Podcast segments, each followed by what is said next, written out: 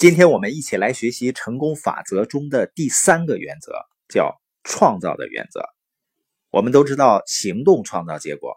那人为什么愿意持续不断的努力行动呢？就是因为他在行动之前能看到结果，也就是说看到目标。有目标有多重要呢？你比如说篮球比赛，你能想象两个队热火朝天的打篮球，而对方的球篮上没有篮筐吗？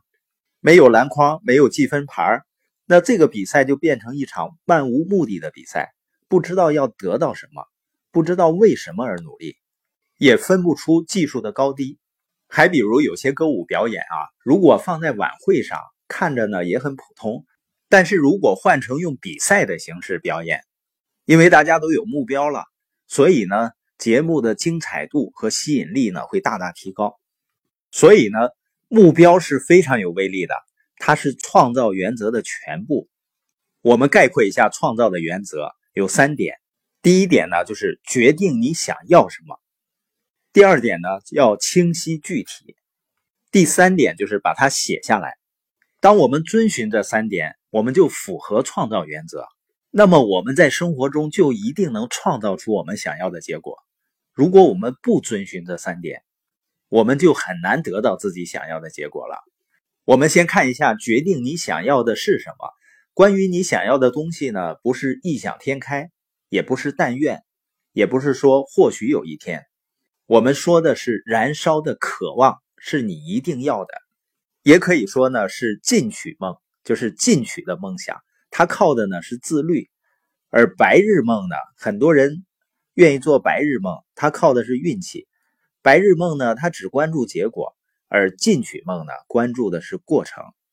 第二点呢，就是清晰具体的定义。比如，你只说我想要一辆新车，或者呢，想要一座新房子，或者说呢，我想要财务自由，这些还是不够的。清晰，你要的是怎样的一辆车？实现财务自由以后，你的生活究竟是什么样子的？第三点呢，就是把目标写下来。为什么要写下来呢？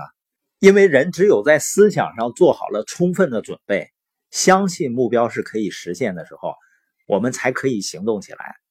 而当我们把目标用笔写在纸上的时候，我们的大脑呢都会发生一些化学变化，所以呢，这个动作里蕴含着巨大的能量。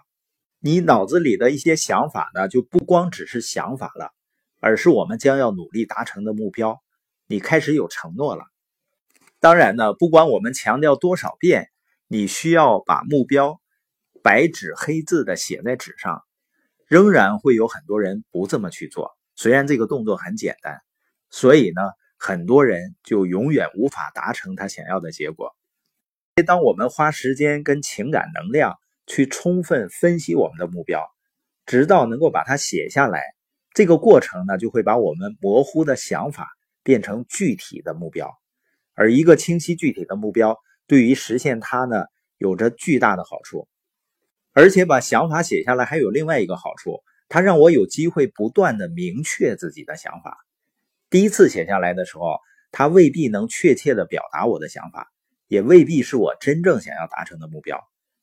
它可能只关注于能力层面，而非精神层面。写下来，读几遍，再修改这个过程。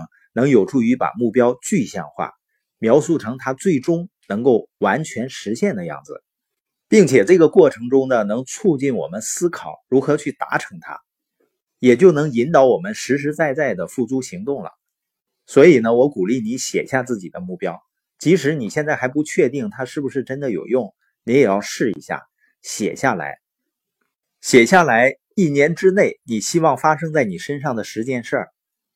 可以是你的生意啊，你的家庭啊，社交啊，健康啊，心理这些方面，写下你希望在未来一年之内发生在你身上的十件事情。使用积极的语态，使用现在时，不要写我希望，也不要写呢我想要，我准备，而是要写成呢我是。我知道呢，有的时候让一个成年人相信并且去做一件简单的。而且对他有巨大帮助的事情并不容易，但是我仍然请你把你的目标写下来。我要看到如果你有机会参加我们的线下交流活动时呢，你是拿着你写有目标的卡片，问我怎样才能更好的达成这些目标？